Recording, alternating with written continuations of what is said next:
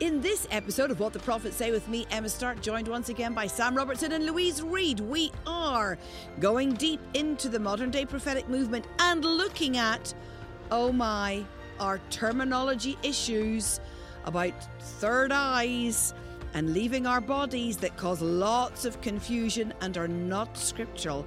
Join us in this episode of What the Prophets Say. Hello, loyal listeners who ooze stamina. Welcome to another episode of These Guys Are Laughing at Me, because I love the word ooze stamina. You ooze stamina. I'm glad you're here. And we are doing another episode of What the Prophets Say. It's Louise Reed, it's Sam Robertson, it's myself, Emma Stark. And we are on our final episode of, not forever of the podcast, because we've got another year signed for. Absolutely. Don't panic, everybody panic there. We're here for another year. We have signed another year. Or available on repeat. Available on repeat and fresh content for another year. Oh, absolutely. Yeah, the glory of God. So we are on our final episode of this set of a handful of episodes where we've been talking about our desire for purity within the prophetic and not falling off the roadway into the snares that the enemy is setting as we mature to the left and to the right of us. And some quite serious, some just little course corrections, really serious ones a couple of episodes ago about our betrayal of one another and our movement against community. And last week talking about being unproven characters and thinking that we can just fast track. And anybody who wants to fast track and does not want to go through process, do you really want them as a friend, and do you really want them to speak into your life? If anybody tells me God's fast tracking me, I actually don't even roll my eyes at them. Anyway, how are you, Sam? Just let her sigh at that when they see that. No, because I want them tested. I want brilliant friends. I want to be tested. A brilliant friend. Yeah. So I expect to be tested, and I expect them to be tested. And also as well, as much as the test is difficult and as much as the journey is difficult, they miss out on so much. When you fast track, don't miss out on actually the joy and the nitty gritty of life with Jesus in the process. The process is your testimony. Totally. It is, yeah. Don't rob Jesus of a testimony by wanting a hop, skip and jump too fast. Anyway, that's our recap of it. Yeah, put that on a mug. Put that on a mug. Absolutely. That would be great. Don't rob Jesus of a testimony by wanting a hop, skip and a jump into your call. Oh, that's quite a long mug. Very big mug. Very big. Your cup of coffee. Anyway, are we well, ladies and gentlemen? We're doing good.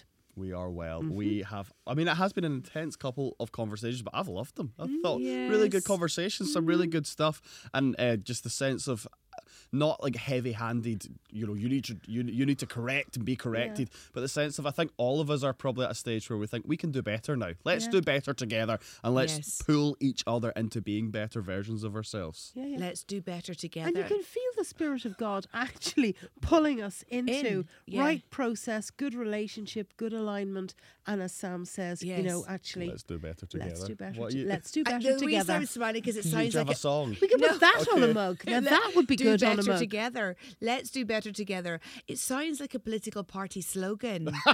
So it's not. It's Let's just a do phrase. Better together. Better together. Lots done, more to do. Kind of. That's sort of another party political kind of. Lots done, more to do. Yeah. Okay. That's what it is. I don't think we're marketeers. No. Is what we're discovering. Totally. No marketeer would choose any of these. Better together is good on a mug.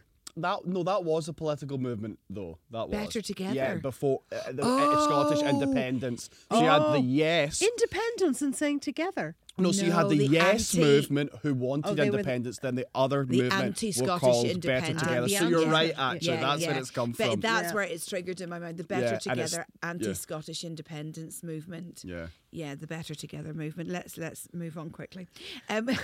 Let's not expose how we all voted on Scottish independence. Oh, you weren't here. You'd been in the land of the Irish. That you would not have had a vote on that. No, we wouldn't have. Ireland don't get to vote on Scottish politics and the future of Scotland. No, we may have opinions. Yes, well, we don't have a vote. Yeah. What would William Wallace say about the whole thing? You had a vote for freedom and you squandered it.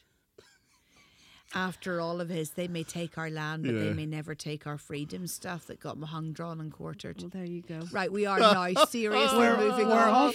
Meanwhile, what would William Wallace say? What would Jesus say? It's like, what would Jesus do? On the back, what would William Wallace say? That is not a good thing. No, it's not a good thing at all. Yeah, we're not recommending you to ask yourself that question. May not know who William Wallace is. You might want to contextualise that. Sam, briefly, who was William Wallace? As he chokes on his tea. As he chokes coffee. He was a freedom fighter in Scotland. He was. Yeah, you can Google him and find out more. In the days of Robert the Bruce. And we do like to take our guests whenever they fly in from around the world to the Wallace Monument, which is near. And I think we Stirling. probably fund the project by the amount of times. So hundreds of people probably. Literally, we take so many people there, up and down the stairs, however many stairs there are, and we probably fund the entire thing with the amount of international speakers there. I have never been. Not yet. We need to rectify all my family have been. I think the day they all went, I was somewhere else. But William Wallace's sword is in there, but it's taller than a human. Yeah. So it's a massive. You had to small human. No, it's small. No, it's about 6 foot. So you couldn't. It's about my height, just shy of my height. You couldn't use the sword like in the regular way at your side. It would have been put down your back, so that you put your hand behind your head to draw the sword out because they were so long. Yeah. So just fascinating Scottish history. Come to Stirling, go to the William Wallace Monument, Stirling Castle. Yeah. Mm-hmm. Now I'm working for. Look, sounds like I'm working for the Scottish Independence Party. Sounds like you're working for Visit Scotland, the tourism board. Tourist board. I'm not doing either of those things. Yes. And for the record, for the tape, can we say for the tape and for the record, I actually believe that the Lord. This is the word of the Lord. Yes. That Scotland is part of a family of nations and is not to be separated from England. And if it does, it will be an act of rebellion against God. That is my sense of a thus says the Lord. Mm-hmm. So we're all clear. Yeah. Man, how did we go there? Swiftly on. Yes. Right, we are now talking about important things. I am concerned. Join me and my concerned friends. About some of the terminology issues we are having in the prophetic movement, where we are not tight enough with scriptural language to really helpfully lead people, and we are opening ourselves up to righteous criticism because our language is all over the place. Mm-hmm. So let me give you a couple of examples of that. And there are two particular examples.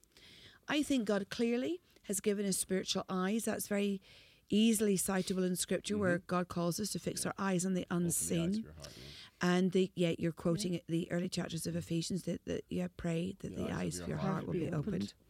And yet, in all of that, we should be fairly watertight to be able to say, when we lay on our hands, I bless the eyes of your heart to be opened for you to see what God wants you to see of the spirit realm, that you would be spirit-led in all of that. Those are good, healthy, biblical terminology prayers. And yet we are hearing some bizarre stories of let your third eye be open. Yeah. And sense of mixing up terminology that's actually found in other religions and false religions or New Ageism or Hinduism, and laying that on top of Scripture and then saying it's okay. So what you actually produce in the person's life is unfortunate and accidental mixture because you're not biblically robust in your terminology. And I do think God is saying, tighten up your terminology so that what you say is clearly from me. Absolutely. Yes. And we've got to be careful that our desire for relevance doesn't lead us into compromise. Yes, correct. And I think sometimes our terminology, there's intentional use of poor terminology. Then there is accidental on a sliding scale.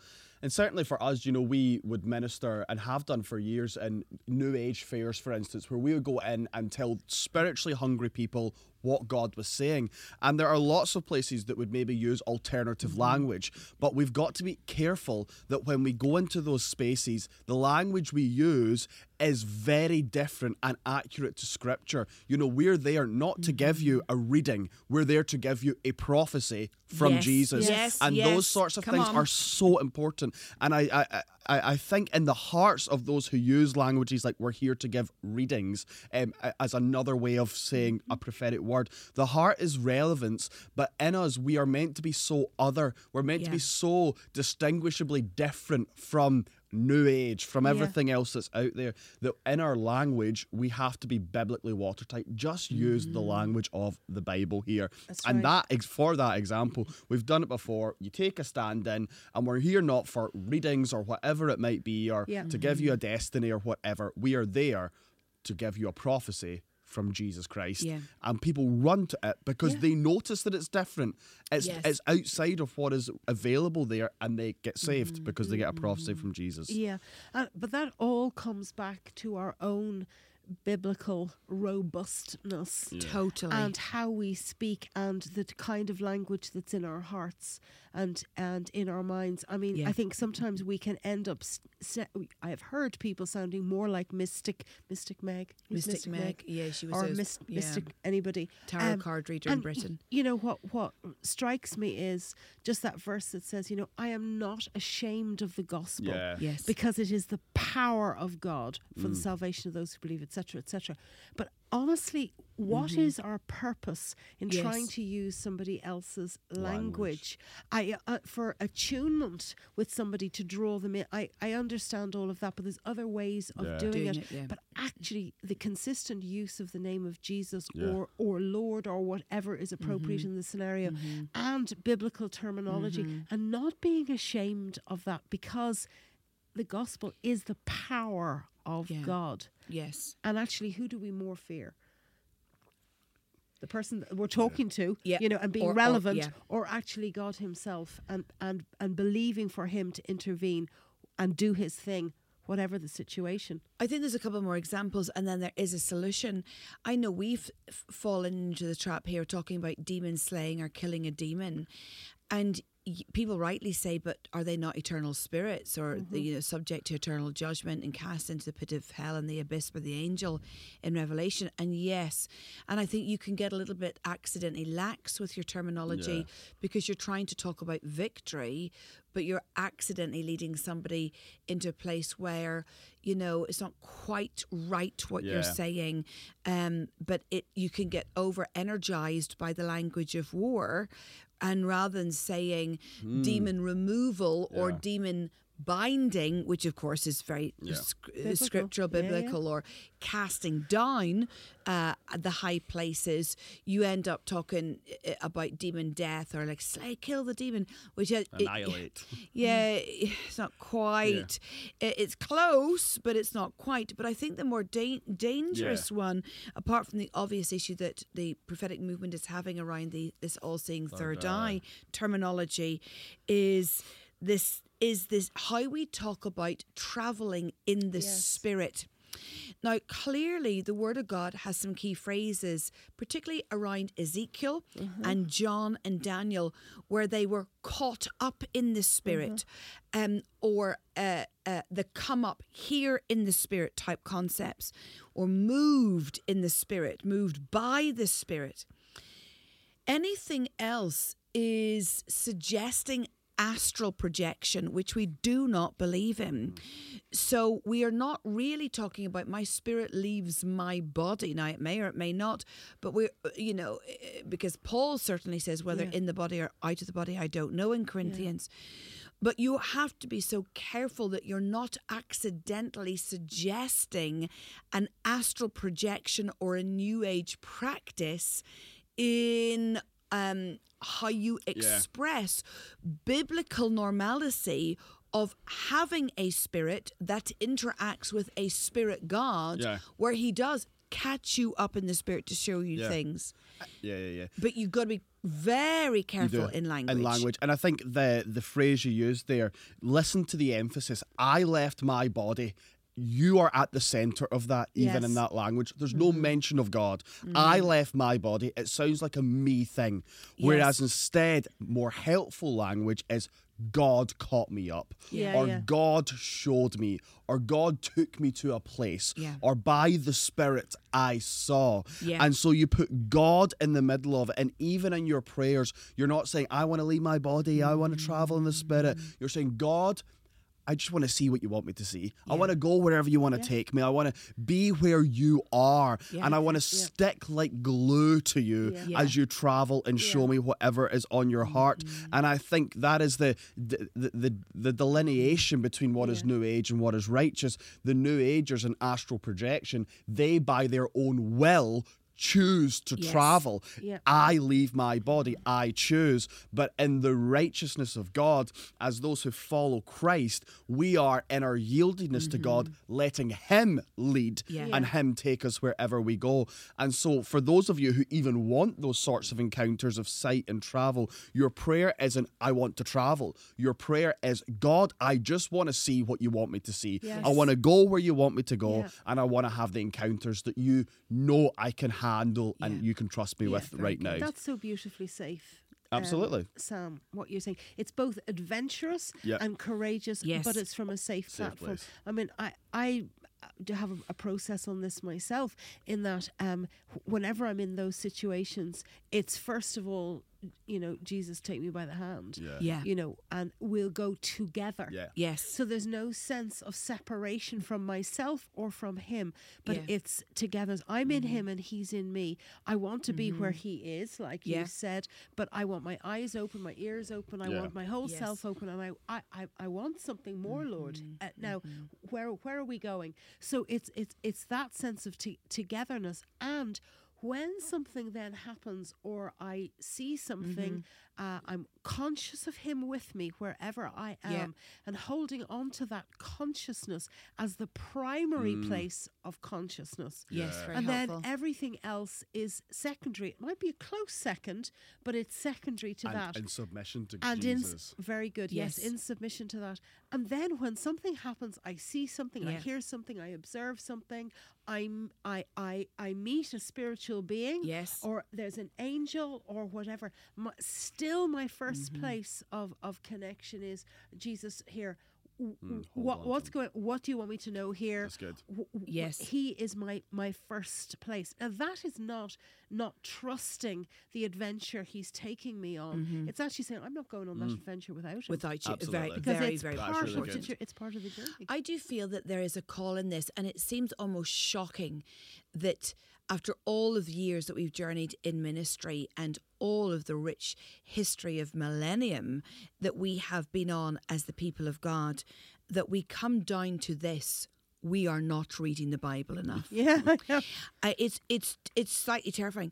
And the fact that biblical reading is a discipline, and it's a discipline to say, I will read today 2 or 3 chapters. I will not go on the hearsay of somebody else's revelation as I drive around, or I've got my headphones in and I'm listening to somebody else rehash a truth, which has obviously got its value.